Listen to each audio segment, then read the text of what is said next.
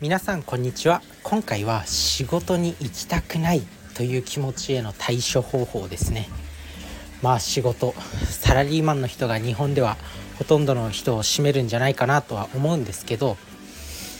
まあそんな中でねやっぱサラリーマンの仕事ってなかなか行きたい人っていうのも少ないんじゃないかなと思います。まあそれは何でかっていうと、まあ、コロナ時代になってリモートワークになって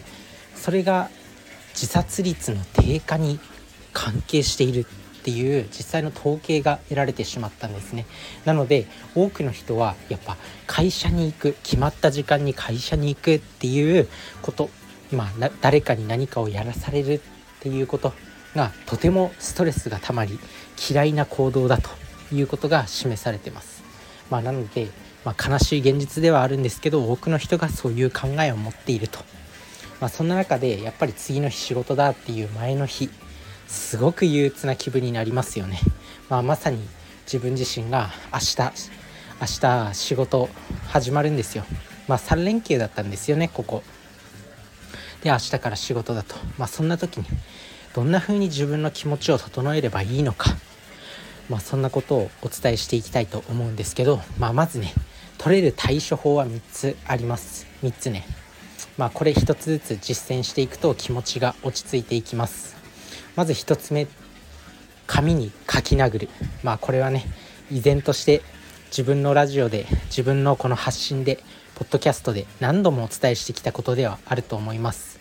なんですけどいざねこう憂鬱な気分になると何もやる気が起きなくなってしまう。それこそペンに何ペンを握って何か書き殴るという行為でさえもうやる気がなくなってしまうっていうところなんですけどここはもう脳科学で、まあ、何かに手をつけるとやる気が上がるっていうやる気が上がってから何か行動をするっていう順番ではなくて何かをやってからやる気が上がるっていう順番っていうものをしっかりと抑えてで行動していくのが大事なのかなと思います。まあ、なのでねこのエクスプレッシブライティング心理療法でも使われている20分間紙に何かを書き出すっていう方法なんですけどすごく心が落ち着いてくるんでおすすめです。なので1つ目はその紙に書き出すということです。是非やってみてください。で2つ目の対処方法。これが瞑想ですね。まあいずれ依然としてメンタルを整える方法ではあるんですけど、まあ、瞑想どこかこうスピリチュアル的な神秘的な感じ印象を受けるかもしれないんですけどまあもう Google とか世界的企業がもう社員のもう取り入れてる。社員のその休憩室にも取り入れてるぐらい。そのぐらいもうリーズナブルリーズナブルというかまあ usually usually 普通の行動ではあるんですね。なのでまあ世界の何て言うのあの重役たち。まあ、重鎮たちがもう習慣に取り入れてることなんで、まあ、メンタルを整える上で重要だよということです。なので2つ目は瞑想。で3つ目。3つ目なんですけどやっぱりこうアウトプットするっていうことです。1つ目のこういうなんだ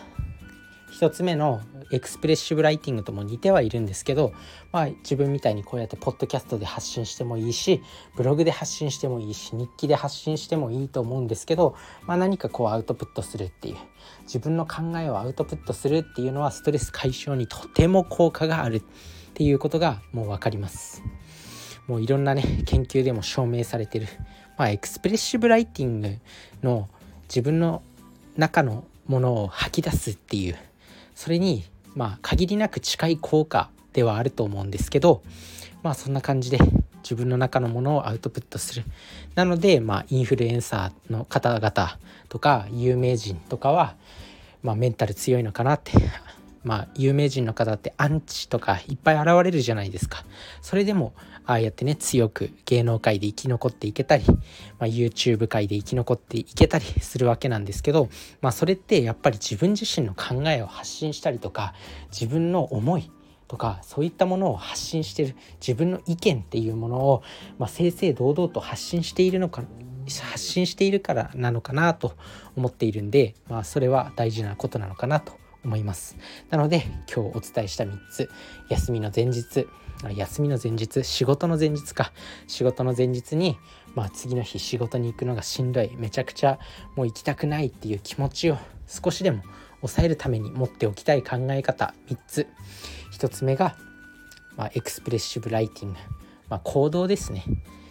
考え方というよりは行動エクスプレッシブライティングをやること。で2つ目が、まあ、瞑想をすること